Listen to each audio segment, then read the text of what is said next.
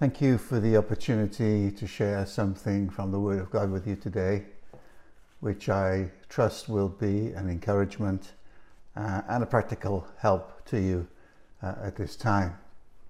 I'd like to share something with you from the Word about an essential aspect of the God that we serve, and that He's the God of hope.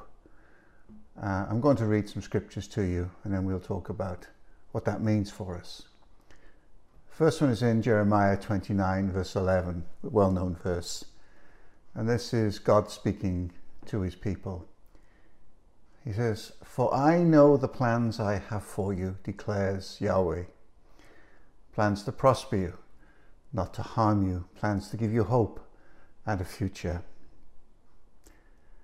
In Romans 4, verse 18, talking about Abraham, says this Against all hope, Abraham in hope believed, and so he became the father of many nations. Just as God had said to him, so shall your offspring be. And finally, Romans 15 and verse 13.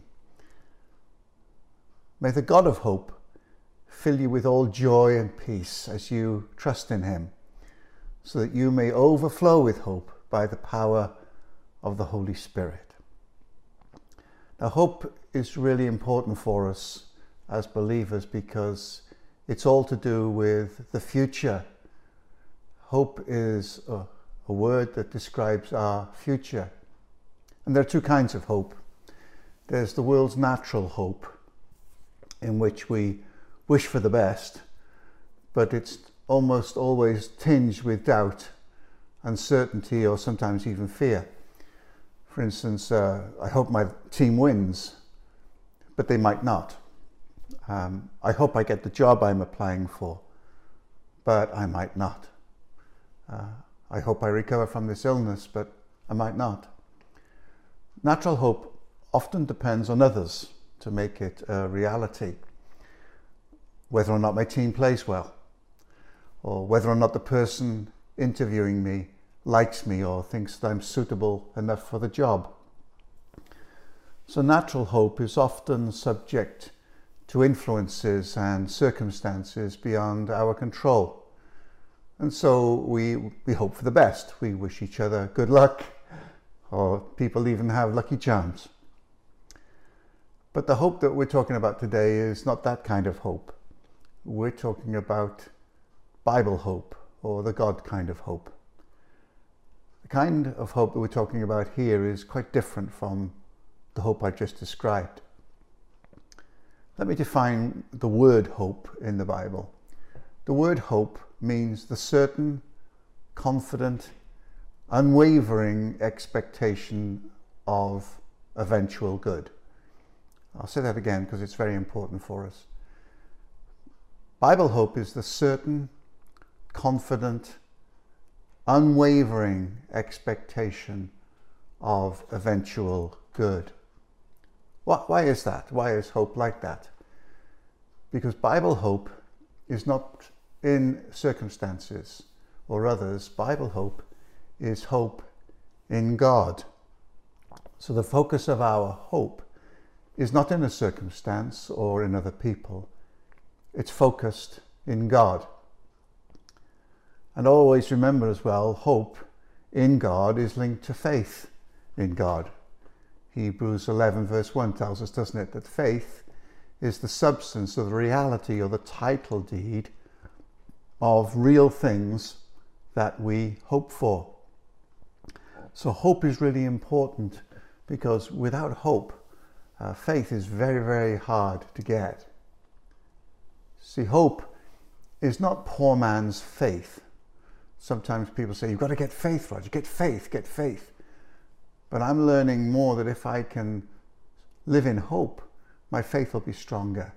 If I can encourage people to have hope, then their faith will come from that. I sometimes describe hope as the coat peg for my faith. Uh, I can't have faith without hope. And hope is like the coat peg that I hang my faith coat on, if you like. I hang my faith on my hope. Obviously, then, the stronger my hope, the stronger my faith. So, I'm not negating faith at all. But if I can strengthen my hope in God, if I can live with this sense of this confident, wavering uh, expectation of good overriding everything that I do and see, then the stronger that becomes, the stronger my faith in God. You see, hope in God is all to do with the future, both the imminent future and the distant future. Hope for tomorrow, um, hope for the next year, uh, hope for the next 10 minutes, hope for the next moment. Hope is not something just for the sweet by and by in the future. Hope is for now. Uh, it's for every moment, even though it's to do with future. You see, hope in God tells us that we have a future. And a future that's good. Really important to understand that. Because hope's focus, hope's source is God. And as we read in Romans 15, God is the God of hope. Now, how are we able to have hope in God? Well, we can do that because God is the God of our future, not only of our past and our present. But we, we make a lot, quite rightly, about what God has done for us and what He's doing for us. But hope tells us that God is the God of our future. And as we saw in Jeremiah 29, God tells us that He says, I know the plans I have for you. I know what I have for you in the future. And I said, He said, I have plans to give you hope and a future, to do you good, not to harm you. So God is the giver of hope. His attitude toward you and me is filled with hope. So we can hope in God with a certain confident expectation that the future will be better than the past and the present, that everything will work out for our good. Wouldn't it be terrible to live a life thinking the best days of our life are in the past? They are not. They are in the future.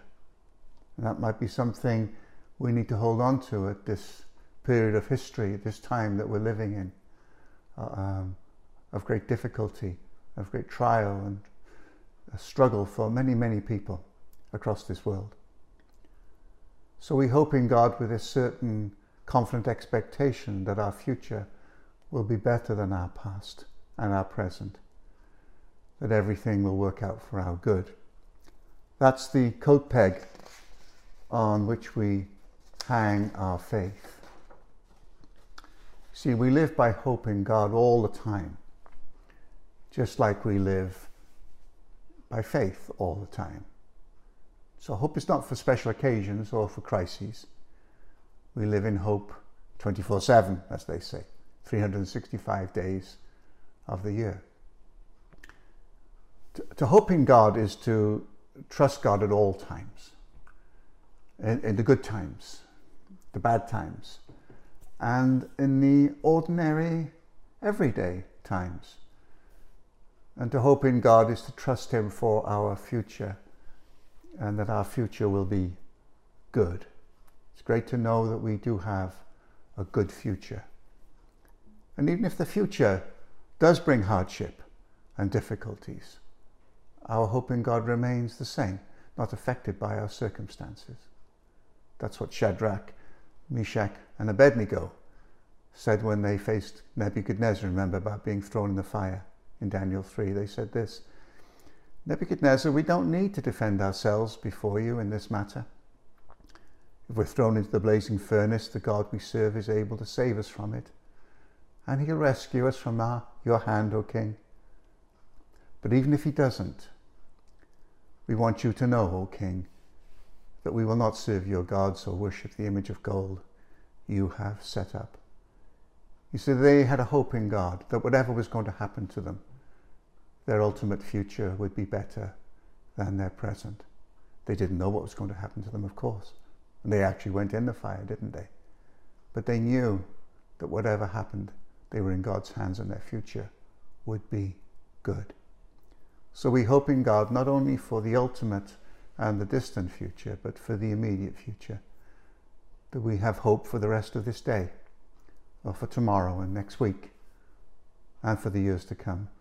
And if we die, we die in a certain hope of meeting Jesus and of the resurrection to come for all. That's our ultimate hope, isn't it? So, hope in God involves a confident, positive expectation. It involves a, an unshakable conviction of a good outcome.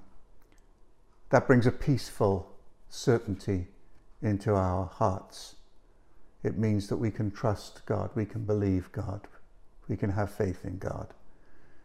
And probably the biggest thing is we can wait patiently. I don't know about you, but that's the key for my life is having this hope causes me to have a patient waiting, not a fatalism or a frustration, but a waiting patiently. And hoping God is linked to faith because faith is now Faith brings the hope of my future into the present. Um, that's what Abraham did. Abraham called his future hope into the present. He says, I can have it now. Abraham called on that future hope to live in faith every day. Because God had promised him, You will have a son. And as we saw in Romans 4, it said, Against all hope, all the natural hope had gone.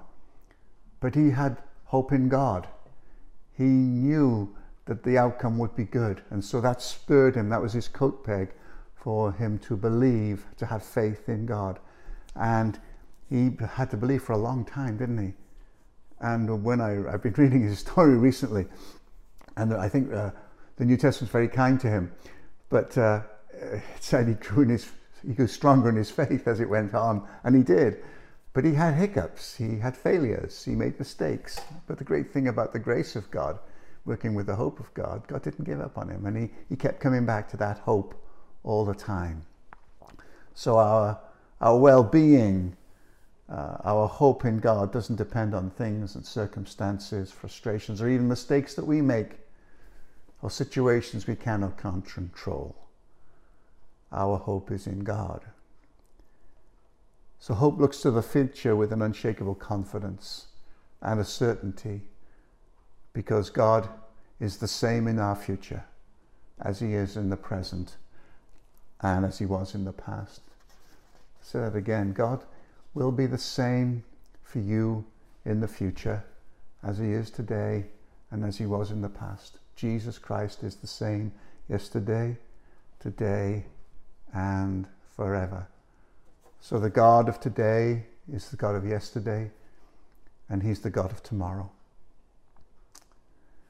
And the wonderful thing we saw in Jeremiah 29, remember, God says, I know, I know the plans I have for you.